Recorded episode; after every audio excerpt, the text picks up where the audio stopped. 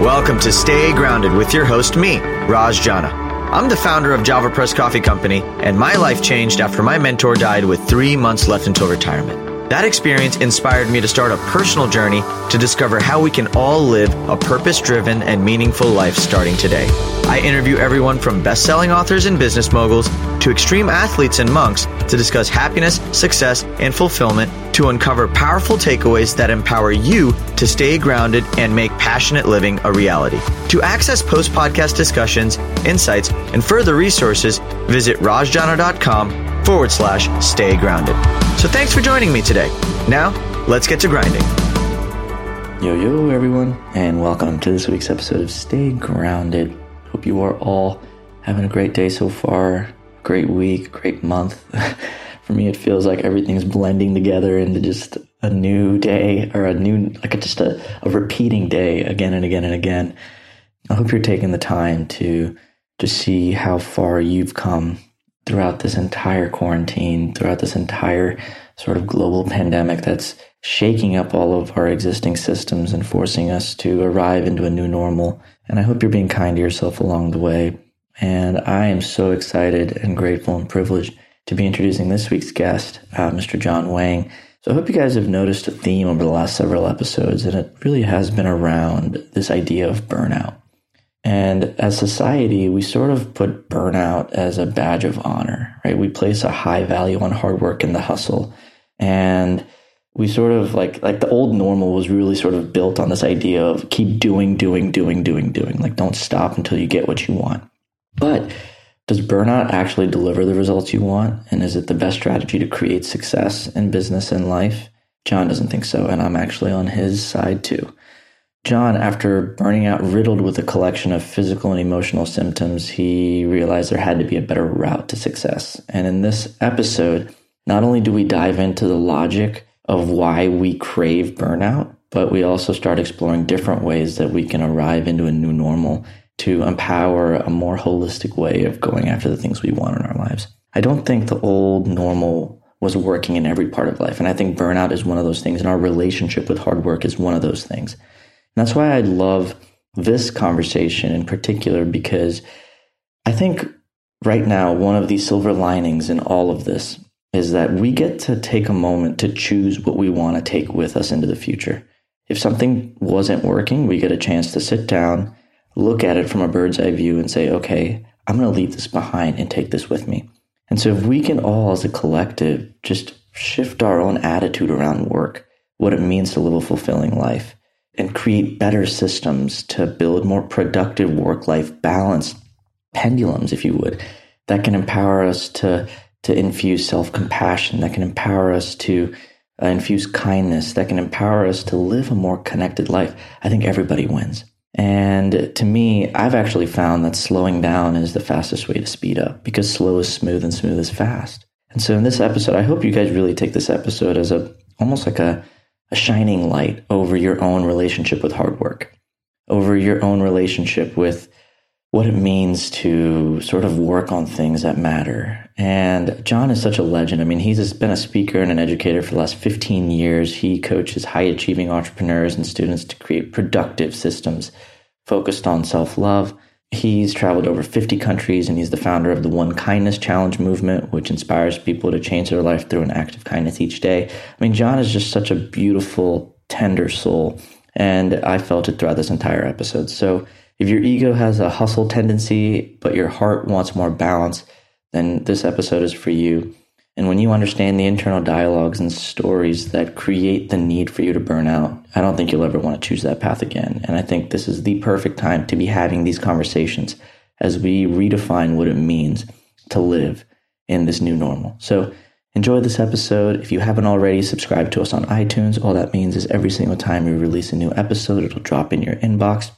Come join daily conversations around self love, around staying grounded, around navigating crisis inside of the Stay Grounded community. Go to rajjana.com forward slash stay grounded and make the time for yourself.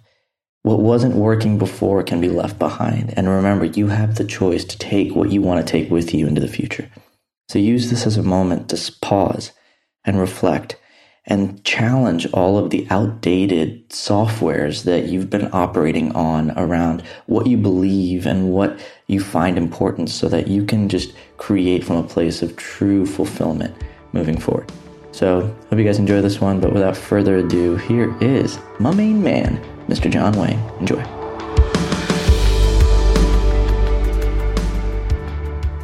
Yo, yo, yo! Welcome to another episode of Stay Grounded. Hope everybody jamming with us today is having a brilliant, brilliant time because I'm so pumped to be here with my main man, Mr. John. How you doing, brother? Raj. How you doing? I'm so good, bro. I, I mean, we we were riffing right before uh, we hit the record button on this, and it just got me so excited about where this conversation's going to go. I'm just grateful, uh, grateful for the chance to dive deep, man. So let's do this. All right. Well, I already introduced you in all of your amazingness, so I'll skip all the boring details. One thing I want to maybe set the stage for on this episode is a definition of one thing that I know both you and I are passionate about eradicating, which is burnout. What does burnout mean? I guess in a sense, because I think uh, traditionally, if you look at media or if you look at what other people might consider burnout to be, if you look at movies, there's a lot of different interpretations of that word. So I'd love to start there. What do you mean by burnout? That's a great question. So burnout was actually originally created by a psychologist who himself went through burnout. And he was a great psychologist, and basically, he hit a stage where he realized, like, he was like on vacation. And right before we went on vacation, he basically crashed. And he then kind of self diagnosed. He went and, like, with a little tape recorder, basically talked to himself as if he was a psychologist and a patient and he walked himself through the process and then created this concept called burnout. And burnout is essentially uh, there's a 12 stage process where we start with excessive ambition and end with a total mental and physical collapse.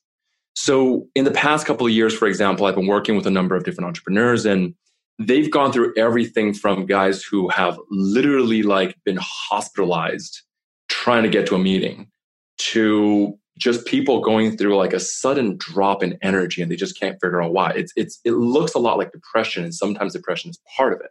So for me, for example, it took on the physical symptoms. So I hit burnout a few years ago, about three, four years ago. I had yeah. in my 20s, did the entrepreneur thing. I started a business I was really, really proud of. You know, we hit a really successful mark.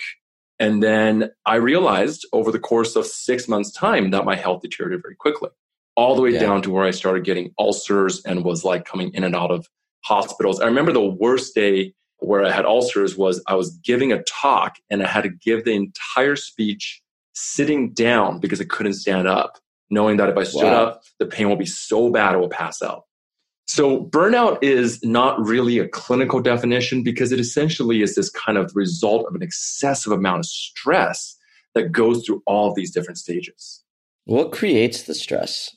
even now as you're hearing that right there's physical burnout that that's like the physical manifestation of an or maybe a relationship to stress or maybe the the the aversion to stress or maybe even like the fighting with stress kind of thing but like where do you think that stress generates from hmm that's a great question i mean there's a couple of ways to look at it but my feeling of the core of it is it really comes from the self-critic it, it comes from exactly what we're talking about. It comes from our ego, which is we create this idea and expectation of who we're supposed to be.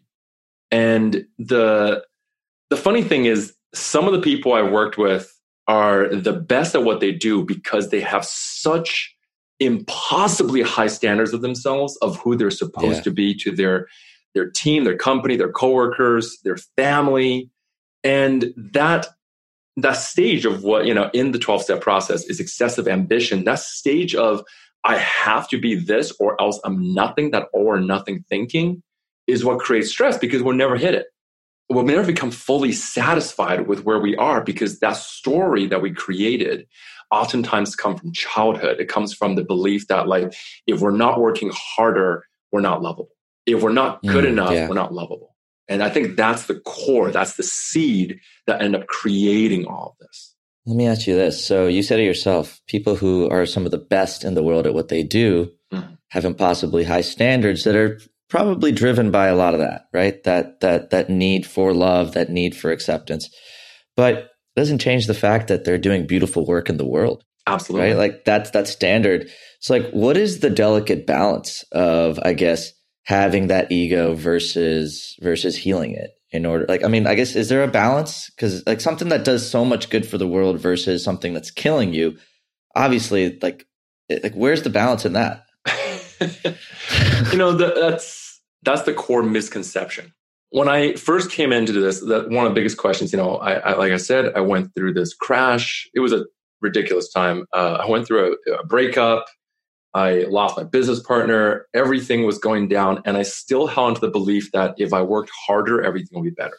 And the mm. fear that you're describing is, is the fear that if I stop, if I go for balance, then I'm not producing anymore. Then I'm not going to be able to be great anymore. But what I realized essentially in, in looking at all the case studies and examining and talking to all these people is that once you get out of your own way, the work actually becomes better. So creating balance is not taking things away. We have this misconception that balance is about doing less, when in fact it's actually freeing you up to do more. So, you know, right before we started recording, one of the things we talked about is ego, right? Like we yeah. have these stories. Like, for example, like I had, uh, I was, I was joking around with you. I was like, oh yeah, like going on even this podcast, there's an expectation I hold for myself where it's like, oh, like I got to be this person who is like got this great message, or the audience is is is is not going to be interested, or whatever it is. Yeah. the truth is, like that's my obsession over who I am. But the, the truth is, it's not about me, right? It's not about the person. It's about the work we do. Like right now, like it's not about Raj and his podcast. It's about the message in his podcast that connects yeah. people. So it's a lot about getting out of our own way that actually makes us more productive. So the truth and the reality is, is that when you get rid of the ego, when well, you can't really get rid of the ego, but when you let go of the obsession to try to prove yourself through the ego, that's when the work gets better. And then you can create better balance in this. Mm, I felt that. I felt that a lot, especially with like, it's almost like what fuels the ego is more important to like that's the game, right? Because ego, yeah. I don't think ego is necessarily the enemy. I no. don't. I, I, I really don't. I mean, like, I think that's where I was kind of dancing right there. Like you know, like when the ego creates so much beauty in the world, like mm-hmm. right, like I mean, but it's what fuels the ego. Is it fear or love? When love fuels the ego, it becomes almost like a tool for service, mm-hmm. right? And I think that's what you mentioned when like mm-hmm. when you focus more on the process, the thing that matters, it's the it's the work, the mm-hmm. message when that becomes the main thing that your ego is championing, then it's just flow. Mm-hmm. Right? Like it, it, it's not like you're sacrificing yourself or you're depleting that emotional tank of energy in order to like justify yourself or get some sort of badge of honor or finally be appreciated or loved. No, you're you're using your yourself as a tool to create more and create better what you just said just there, you're using yourself as a tool. That's the core of it all, is to recognize yeah. that as human beings, we are part of the system. So one of the things that a lot of times I, will talk about, especially with these like high level entrepreneurs who have like, you know, millions, million dollar businesses, like multiple million, multi-million dollar businesses, is I remind them like, look, you are the most important piece of machinery in your business. You have to start treating yourself the way you would treat a friend or the way you would treat an employee. Because you have to realize that you have these kind of limitations. Coming back to what you said mm. about the ego not being an enemy, I so agree with that. Like the ego is there as a protector. The ego exists to be there. Like we need to give it love because when we yeah. give it love and we give it the recognition that it deserves, it loosens and it kind of softens and then it could be in service of us. Mm. Yeah, the ego being in service of us is the ultimate spiritual game. Yes. Right. Like that's what we were talking about before is like the, like when you, when you can evolve to that point where when the ego shows up, and I think that's something that's really interesting for me. Like I've been really curious around like when my fear driven ego shows up versus like my love driven ego shows up. Mm-hmm. And I've been becoming much more aware of like which one is. And one thing that's been true for me is anytime I feel a trigger or I feel the need to be right, or I feel this like just some sort of like it's almost like a, a child inside me is screaming for validation or for yeah. somebody to tell me I'm doing a good job. Yeah. Anytime I feel that, that's when I've realized that it's most important for me to give myself love. Absolutely. So uh, it sounds like you've you've practiced inner child work. Something like that. Well, I've I've been very curious. Yes, yeah. uh, that's been one of the. I think inner child work, and for anybody listening who doesn't know what inner child work is, it's essentially this modality of psychology mm-hmm. and therapy in many ways that that that hinges on the fact that we all have these these these children inside of us that weren't given love in the way they needed to be given love at a certain age and as a result, we carry those, those children inside of us for years. And a lot of times those children are the ones that are feeding that ego because ego is the protector. It's the, it's, it's, it's the person, it's supposed to keep us alive. Like we, we learned our egos. We learned everything about how it means to exist in this world. And along the way, we also learned to carry interpretations of the world. And that's really what I think drives a lot of the pain, at least in my experience. And yeah. I don't know if you have any thoughts on that, no, man. Absolutely. Like, I mean, uh, when I when I first started doing inner child work personally, that was the game changer for me. Because it was suddenly realizing that there was so much I was doing that was either self abandoning, people pleasing, or just total neglect. I was always putting everything else before myself. And the, the four process of how I got to burnout to begin with was the fact that I kept putting everything else before me. I kept putting my business before me. I kept putting my customers before me. I kept putting my, and there's nothing really inherently wrong about prioritizing it, but it's about finding who actually needs those things. So what I call the ABCs of burnout really is like the ABCs, it stands for A it stands for attachment, B it stands for boundaries, and C stands for core beliefs. These three mm. things are almost always what it is that causes people to go into burnout rather than causing them to actually be able to scale what they're doing to a higher level. And that second, that second thing, that boundary issue is what what happens when we don't prioritize our own needs it's kind of like the analogy of like putting the gas you know the oxygen mask on yourself before putting it onto the people around you and the people put it onto the, the you know the, your kids or the, your family is that because we're always trying to prioritize other things in front of us because the belief is that by making my business bigger i will be more loved because i inherently am not lovable you know? Or more safe. Or yeah. I've found that so many times when it's like oh when i have more money i will finally relax. Yeah. Or when if my relationship was that way i'll finally be happy or if I'm in that shape, I'll finally, you know, be good enough or whatever. Yeah. Like it's always this idea where we're we're putting ourselves into this future state, but mm-hmm. that's the big giant massive cosmic joke because someone else is looking at your life and saying the exact same thing. Yeah. Right? It's yeah. just it's like it's this constant you know, it's it's interesting cuz like you know, you come from an Asian background. I come uh-huh. from an Asian upbringing as well. And I think, particularly in Asian families, self indulgence is a crime. Oof. Yeah. Right? Like, I mean, like, there's a lot of guilt and shame that comes with like putting yourself first or putting your needs first over the families or your parents or, you know, like it's, it's, it's there. And I mean, I've yeah. caught it in my life. Like, I've seen my dad, his grandpa, like his, you know, my grandparents, like my mom's side of the family, like, it's very prevalent there. So, I think that society in general doesn't do a really good job of even giving us permission or giving us clarity or giving us even the knowledge to understand how important it is mm-hmm. to find those boundaries and honor what you need. You know, it, absolutely. What you just said, you're saying um, this sort of Asian family background. I look at almost the entirety of the culture is based around self abandonment, right? Anything, yeah. it's, it's the word selfish. The belief is that if you're caring about your own needs, you're being selfish you are acting in favor of your needs. And by doing so, you're hurting the family, you're hurting your community, you are taking things away. But I'm like, that's such a that's such a zero sum perspective and that's not how it works like the yep. better you're able to perform the better you can step up to support your family to support the people around you like you acting at your best is in other people's best interests you know, that's actually one of the biggest things we don't take in as a reminder. We think that, like, by pushing ourselves, there is almost a culture. Like, if you take a look at Japan, for example, we celebrate people who go through yeah. burnout. And I even think yep. the word burnout is really just a marketing term in some ways because prior to this, this like last 30 years, we didn't have this term. You just yep. crashed and it was like we just crashed and you had depression. But I think we almost celebrate the word burnout because it's like it's ego. It's like look at how hard I work to the point that I get to burnout, which makes Damn, no dude. sense. That's such a yeah. I mean, it is. It's a badge of honor. Yeah. Like I've burned out. Yeah. Look at me. I've yeah. earned my stripes. Oh my god! Right?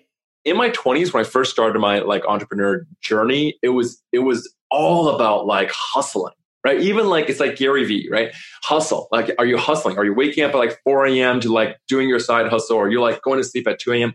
And I think that was the, like that's the issue. I, I'm I'm all about working hard. I'm a really big believer in like putting the time and the energy to get things done but it's the belief behind it that if I'm not hustling, I'm not good enough.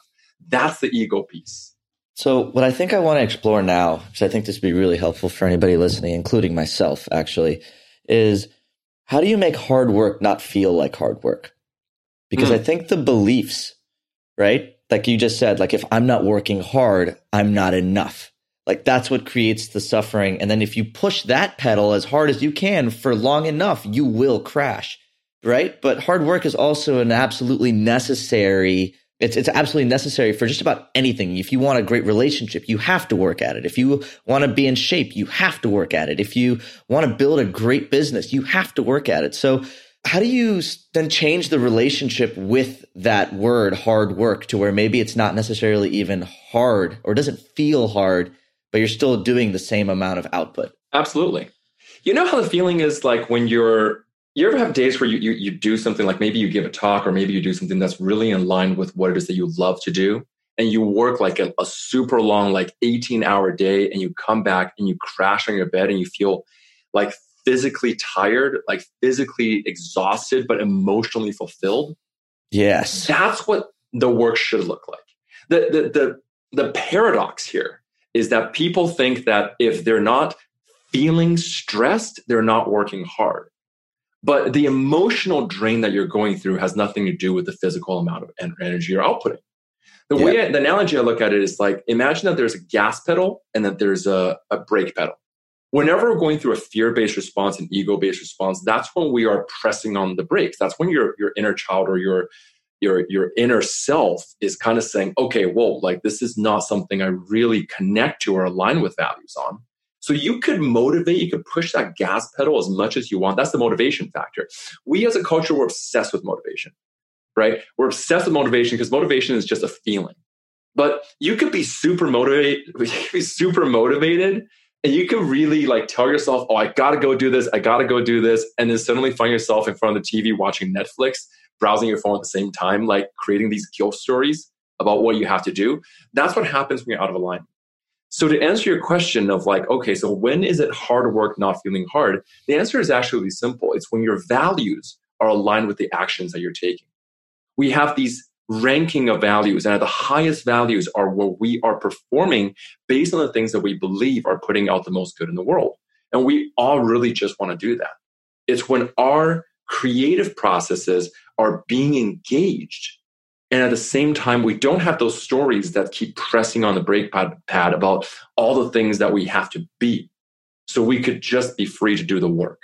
So let's say you're in a job or you're in a role or you're doing work that isn't necessarily aligned, right? Like, or maybe you're in a position where you have to be in a certain role or you have to do a certain type of work or you have to, like, because that's what pays the bills right now. Hmm. How do you begin to sort of develop the values or even the clarity around what it is that you value so that you can infuse more fulfillment into the work you're already doing?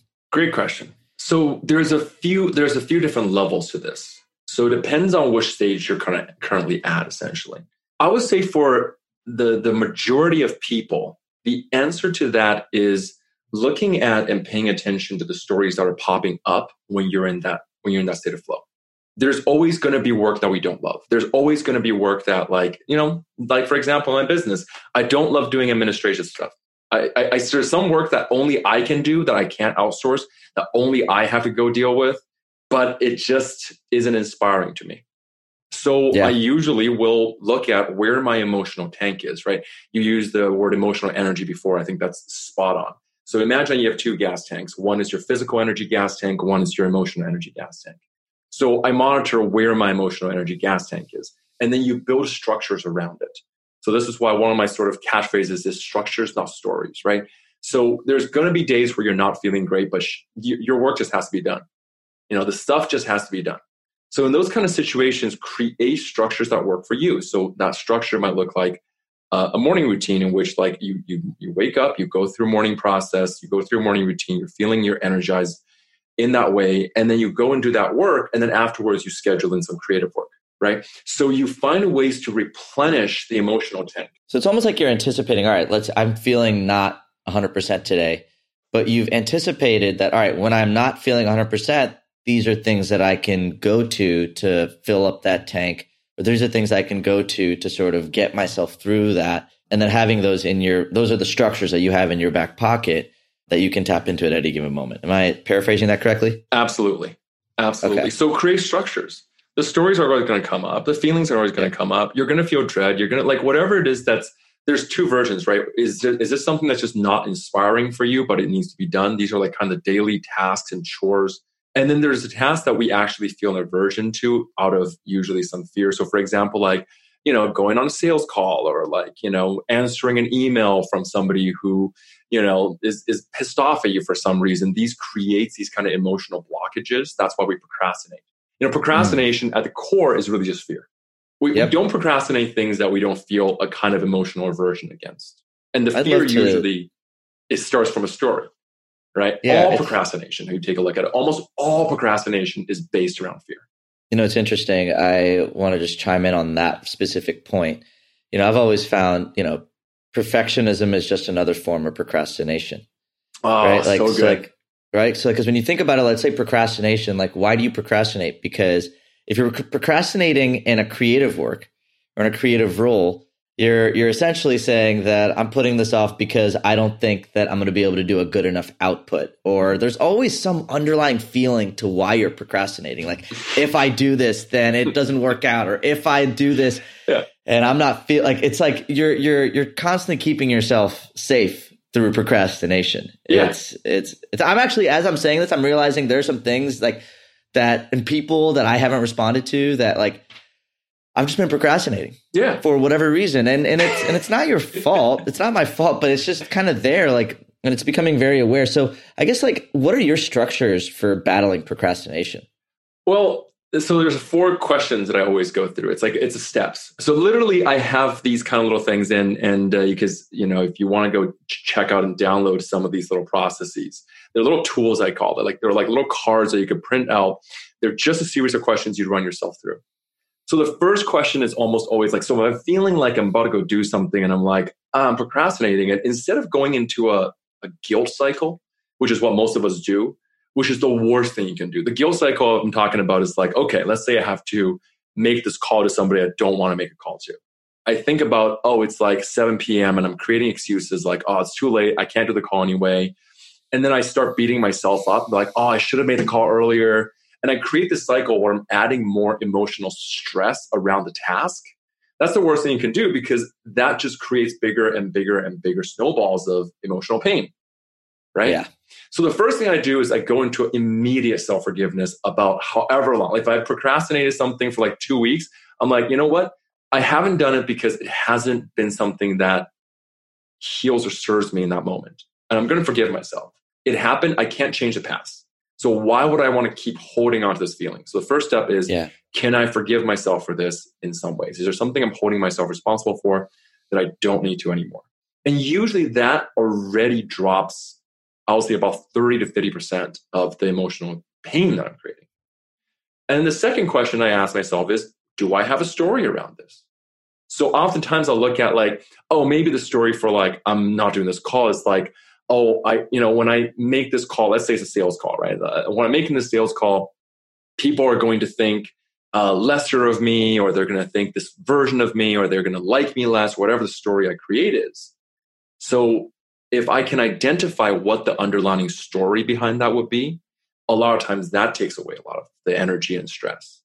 The third question is let's say I have belief and there's some reality to it. Because sometimes there is some, way. let's say there's a task that we're procrastinating because like answering an email or something like that, like getting back to somebody, like we create that story and there actually is truth to it. So the question is like, well, John, like, you know, it's true. Like this guy really is pissed off me. And then you go, okay, well, if he's pissed off me, is there something I could do to rectify the situation? And then usually the truth is we are powerful enough to be able to solve most of the problems that we're running into. Yeah. And we have the capacity, but we just have a belief that either we don't or that we will be, you know, disliked or that it will create conflict or any of those kind of stories we run. And then the final thing I go into is okay, is this something I can do now or is something that I could commit to in the next 24 hours? So usually I like to end off on action because, okay, well, once I've let go of the stories, let me just go do it now. And there does need a little bit of motivation. There's there's that little push of like, okay, I still have some aversion to it. Screw it. I mean, just go into it and get it done. And then I remind I myself found, how good I'll feel after I'm done. And it always comes true. I always feel amazing after I'm done. Oh yeah. I mean, at all times. And even like the I found the stories that you were playing in your mind aren't even true. Oh, like, well, when you work through them, because like it's always it's almost like that um awesome video or like motivational thing by Will Smith where he talks about his first time skydiving. Hmm. And he like he was out with his friends, and then all of his friends kind of told him, "Hey, let's go skydiving the next day." And leading up to that, Will Smith could not sleep. He was like, you know, he was stressed. He was talking about all this stuff. But then when he went out there and he jumped, all that fear just went away. And I think that's kind of where I think in a lot of ways that's actually what causes that emotional tank to drain so much. Right? Like I think when when people talk about burnout, they're not actually physically exhausted, they're actually mm-hmm. emotionally exhausted. Absolutely. And that emotional exhaustion comes from sort of allowing these stories to continue chipping away at it mm. to where like a simple task has so much baggage attached to it a simple task like an email to somebody has a story attached to like, oh, why this person's not going to like me if I send this email, or like a story attached to like, what if I send the wrong email, or like, oh my god, like I'm not really sure I'm supposed to do this, or like all these different paradigms that come from one simple task.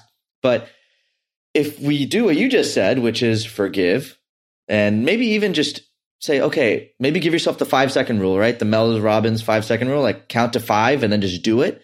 Like if you get into that habit what I've realized is on the other side of actually accomplishing or finishing the task, there's just an overwhelming amount of like, oh, it's just gone. Like it's out there, it's done. There's nothing I can do about it. Mm-hmm. It's out of my hands. I'm actually going to delete the freaking email so I never have to look at it. And I'm going to forget that. I actually do that a lot. Like when I send a text that's like, or an email or something that's like, that's like questionable. I'm like, oh, I'm not really sure how this is going to receive. I, I delete it immediately so I like forget that I so I forget that I even did it. And then it's like, all right, like I don't carry that weight anymore, and then I just I move on. Yeah. But like think about like and I think that a lot of people do that. Like we have these stories, but I think if we just removed all the baggage, and because that's a choice too. Yeah. The choice to take baggage mm-hmm. out of your car mm-hmm. and put it on the side mm-hmm. is an absolute choice. Yes. Right? Yeah. Why do you think people aren't exercising that choice as much as they could be to really create a life of freedom? Because it's comfortable. We I mean, it's comfortable to hold on to the stories and the beliefs, and that's where that that even if it mechanism, creates suffering. Yeah, I, I think that people find suffering. It sounds ridiculous. I realize, but think about it. Like, why it's it's an irrational thing. Like, we have the capacity to do the work. Why are we not doing it? Because there's usually a story around who we're supposed to be. Like it's the saying, right? It's that I think it's a Marianne Williamson's quote. It's like it, our greatest fear is not that we are incapable, we are it's that we're actually yeah. go beyond measure.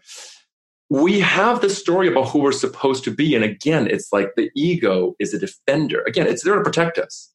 So if we were taught at a young age that like being sloppy and lazy meant that like your mom would come and take care of you, then sometimes we'll protect that identity. Sometimes we'll protect that pattern because that's an mm. easier thing to hold on to than to face the prospect of change. You know, one of our mutual friends, Mark Manson, he has yep. in his, you know, one of his, I love his books so much. I'm a huge fan of his.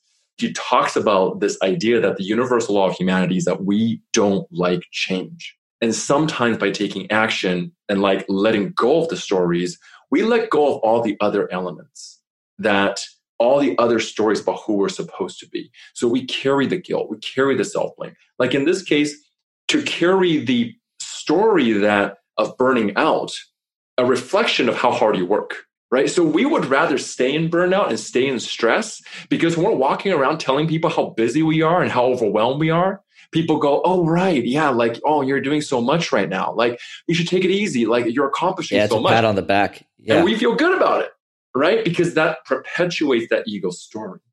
Mm, it's becoming painfully obvious that we choose to suffer. Oh, we do. Oh, and we do. I just want that to sink in for a second. Like, if you are suffering, I know that's hard. And I know that, like, my ego already is like, fight. No, fuck you, Raj. Like, I don't want to suffer. Like, I know my ego's already kind of like backing off to that, but like, I'm realizing in my own, because I feel it in my body right now, that like suffering is a choice. Pain is inevitable. Mm-hmm. Pain, like pain, like the work, difficulty, that's inevitable. Mm-hmm. But suffering is my relationship to whatever's in front of me. Mm-hmm. It's it's and that that's what creates the heaviness that drains that emotion the the need to try harder than I than it than I really require. Mm-hmm. The the need to care more or hold on to things that I don't need to. That is all my ego making my fear driven ego making the choice, not my love driven self. Like it's it's fear making the decision. Absolutely. And that's that's a slap in the face. well, this is why the first step is mindfulness and self compassion, right? Like almost always when we're in that state, we're always in the future or in the past. We're not in the present. Because when in the present, yeah. you had to face reality. And the reality is usually not exactly the same thing as what the story is. Right. The first well, question the crazy is like, thing. The future and the past are all happening in the present moment. yeah, exactly. Like they're in our heads, right? Like yeah. if you think about the future, like that's not like it hasn't happened yet. It's actually happening right now. it's anxiety of the future. Past, it's it's already gone, but yeah. it's reliving itself right now. Yeah. And both those, like anxiety of the future, which is possible, like it's, and then you know a story of the past. Yeah. They're both creating storms that actually, like, if you take that storm aside and you just look at whatever's happening in the present moment, none of it is happening. Absolutely. Yeah. Eh, eh, like, the present create- moment holds no weight. It, no. it holds absolutely no weight. So even the tasks that are in front of us, like doing something that's like work, the work in front of us actually has no weight. It is just our it's it's our relationship with it. Yeah. And we create so many stories about what it's supposed to be and what we are supposed to be in relationship to it, right? That that's what keeping us from actually being able to do the work. It's the greatest. I always I, I always laugh whenever I'm experiencing that because I, I can't help but look at myself and go, that is such a ridiculous belief. And I just crack up because it's the great joke of life. Dude, it's so easy to like because I know there have been moments where I've like talked myself up, like built up, like I'm like, all right, Raj, you got this. Like, go do this, or, or like, or like plan, like you know, I'm like constantly like psyching myself up. But I realize in all that time I'm doing that, I could have just done it. Yeah. Or all the time I'm talking about how I don't want to do this, or how I want to do something else, or how I should be doing this, or I could be doing that, or how I deserve this. In all that dance. I could have just done it. And like, if we just built a propensity to just do, mm-hmm. Yeah. Right? Yeah. Then there's no burnout. Yeah. There's no burnout because you're not carrying all the storm. Like the, exactly. the fighting the stores, the, the fighting of dragons that don't exist. Like yes. we create dragons that need to be slayed in order for us to feel important. But those dragons don't actually exist because if you go to someone else, they have a different set of dragons. Mm-hmm. Right? Like yep. your dragons are going to be very different than mine, which is whole proof that they don't actually exist. Yep. Absolutely. So at the end of the day, it's just taking, like, first and foremost, letting go of the stories, realizing that in the moment, the story of, oh, I haven't done this, oh, I haven't called this person back for three days, and they must be mad at me. It's like, well, first and foremost, I'm going to let go of that story. I'm going to call this person now. Act as if like you're being dropped into the moment, like out of nothingness. Like you just mm. existed, and like everything that happened in the past didn't exist. So you are now just looking at the things in front of you as the things that you want to do. Every single time we go into the should pattern, anytime somebody tells me I should do this, I'm just like, take a moment. Like, should you? Why should you? Oh, I should go do this. Why, why should you? And the story that we create around it, like, yeah, are the things that will benefit you? Like taking out the trash, it's something that I should do. No, it's something that is part of my actions. And if I do this, then I'll have this result. Right? It's just cause and effect. But the should is when we get into moralizing. Yeah, the should the should is what keeps us trapped. Yeah, the should is what keeps the, us trapped. The interpretation, the interpretation of something that our minds do. I mean, even if you think about, I mean, our, the interpretation our minds make of a situation mm-hmm. without having all the facts is, I think, one of the most painful human tendencies we've got. Right, like our, our our egocentric states that just interpret or make meaning out of things that aren't meant to be oh made God. meaning of. Yeah. Right. Like we're meaning making machines, and that's what separates us as a as a species, of course. Yeah. But I think that we've, and I think that's really the the dance, the spiritual yeah. dance yeah. in my mind. Right. Like when you can begin to decipher between what is useful to make meaning of and mm-hmm. what is useful to just let go. Mm-hmm. That's it. Right? Like it's it's it. Like cuz meaning is still a beautiful driver in society. Yeah. It's it's it's it's our stories. I mean stories are a be- that's how we exist or yeah. you know like that's how we've survived as a species for 60 something thousand years. Mm-hmm.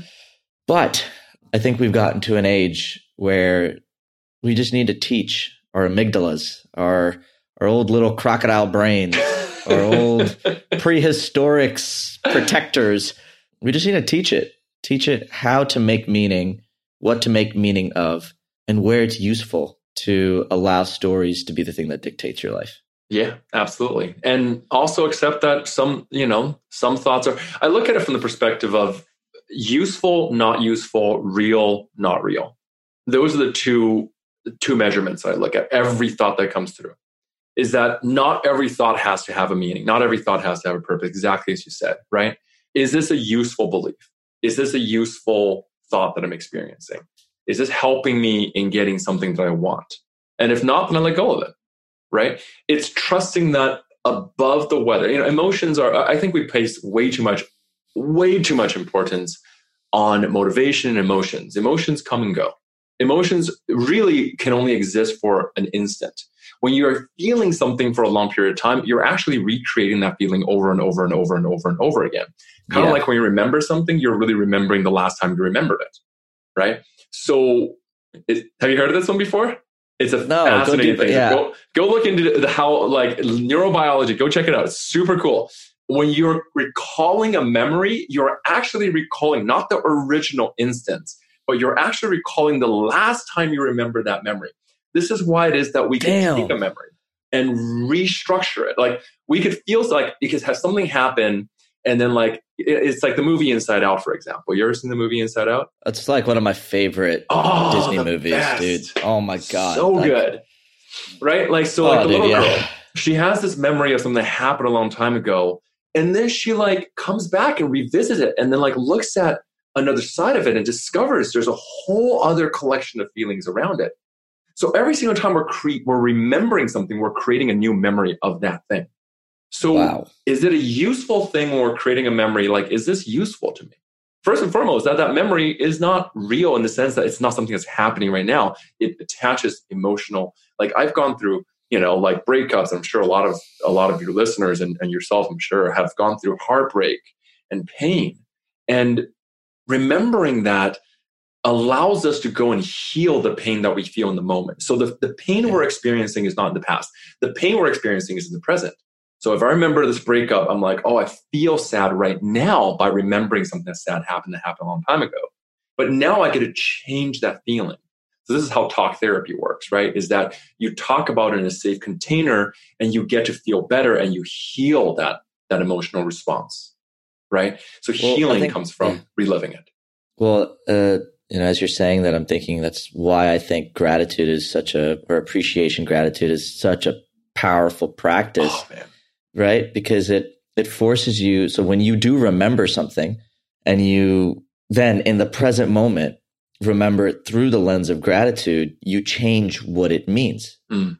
right? Like, because you're remembering the last time you remembered something. Mm-hmm. So, like, if you remember a traumatic experience or something that happened in your past with the lens of gratitude now, the next time you go back to that, you're just building on the feelings of gratitude or the reflections or the lessons or the or any frame that you were in when you remembered it which ultimately changes the memory altogether. And over time the more you practice that the more you just begin to see everything in your past as a gift for the present experience that you're in. Mm-hmm. Absolutely.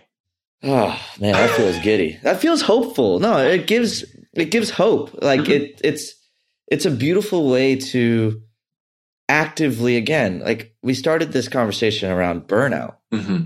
right and i and we just defined it it's there's physical burnout and then there's emotional burnout but i think being able to heal the stories being able to love the the the, the thoughts being able to accept all of it and then being able to let go is sort of like the the 101 Mm-hmm. on keeping that emotional tank full, right? Because Mhm. if you can live a life that doesn't feel hard, you eliminate burnout altogether. It's not that you're never going to need the sleep or No, have no. rest, Yeah.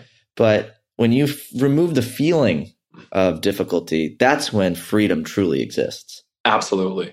Absolutely. You know, the process of recovery is what makes you more productive, not less.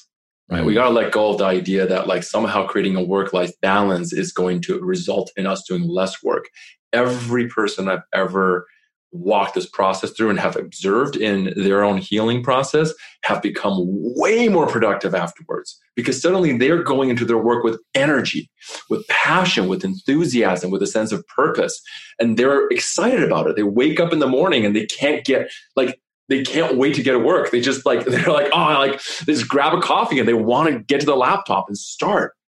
And when Yeah. they're like going to bed at night, they're excited about it. And that's the idea of reconnecting back to that sense of purpose, like deep within us. That's there with us all along, always, right? But it's got to start with acceptance, not avoidance. It's got to start by accepting what we're going through. What is purpose?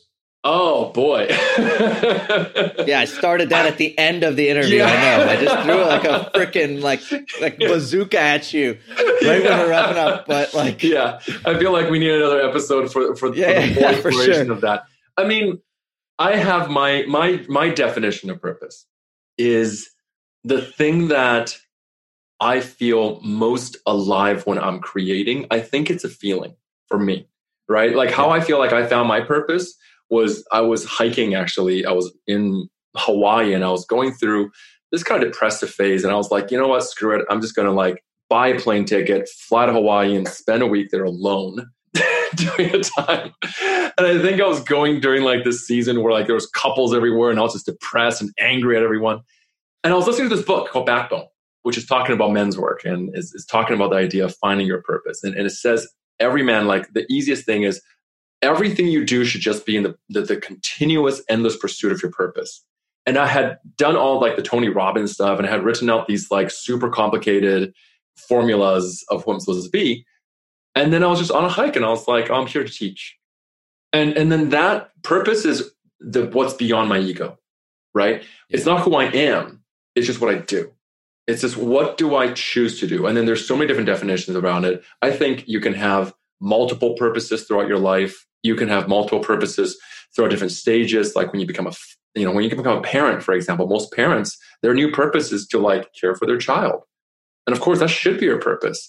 But after your child hits 20 years old, maybe it's time to let go of that purpose and adopt a new one. I think we get to define that. That's the short answer of it. The long answer Yeah, goes yeah. into ikigai, Yeah, which is a ikigai, Japanese concept, right? yeah, yeah. I, I think for for me, as you're saying that, what's what's coming up for me is purpose is found in what you do, yes, but for me, it's it's also found in who you are, like the way you show up. Like I think all of us, if you think about Maslow's hierarchy of needs, right, Mm. the top of that pyramid is self actualization, which is living out your truest gifts to the highest potential. And like I think you can only do that when you pursue a life that's when you, when you're when you're pursuing your best Mhm. and and your truth, whatever that is, right? Because like having your cake and eating it too is easy when you're the baker, right? like, I mean, like, so like when you define what cake is, and then you're like, this is who I am, this is what's important to me, and then you live up to that in parenting, in business, in all of it. Like, I think living in accordance with those values then creates a purpose driven life. Absolutely. The word you said there, values, I think is key. It's it's what do you identify to be your highest values and are you in the pursuit and are you in the embodiment of it?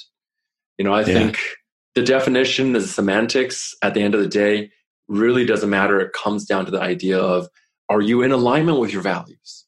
And when we're not, in alignment, man, like it's. Do you say we'll go drink? Is that what you well, said? We'll if you're not in alignment, we'll, oh, I thought you, oh, I, I thought you said we'll go drink. I'm like, wow, that's one hell of a that's one hell of a yes, sir. Yeah, like, and that's the tagline for the day. Welcome, uh, my guest today, John Wang, who tells us to go drink more. oh man, no, I love it. I love it. That's that's awesome, dude. No, and the beautiful one thing I've realized with with the show and all of the conversations that are around very similar topics to this is that there's no right answer. There's a definition. Actually, there is there's no right interpretation, but there's a certain truth that underlies all of the different ways we sort of define what it means to live a purpose-driven life. Exactly. And all of it comes back down to being in alignment with who you are and being clear on what you value, being clear on the things you believe in, and then just doing your very best every single day to just live that out. Yeah. It's not about living a purpose driven life. It's about living a purpose driven moment because that is all that's guaranteed. Oh, dude, you're the man. Uh, you are the man, bro. You got me feeling all sorts of all sorts of feelings right now, John. You've done so much great work, man. Uh, I wanted you to maybe share just a little bit on kind of the like what's inspiring you right now, what you're working on right now, and what you help people with. And if anybody wanted to dive deeper into your world, how would they go about doing that? Yeah, absolutely. Um, so check out um, I, the, the website. i am sure you'll be able to put up a link to it. Mm-hmm. Right now, what excites me most is creating tools because I, I feel like right now we are living in a world that's so focused on the mental and trying to do everything right.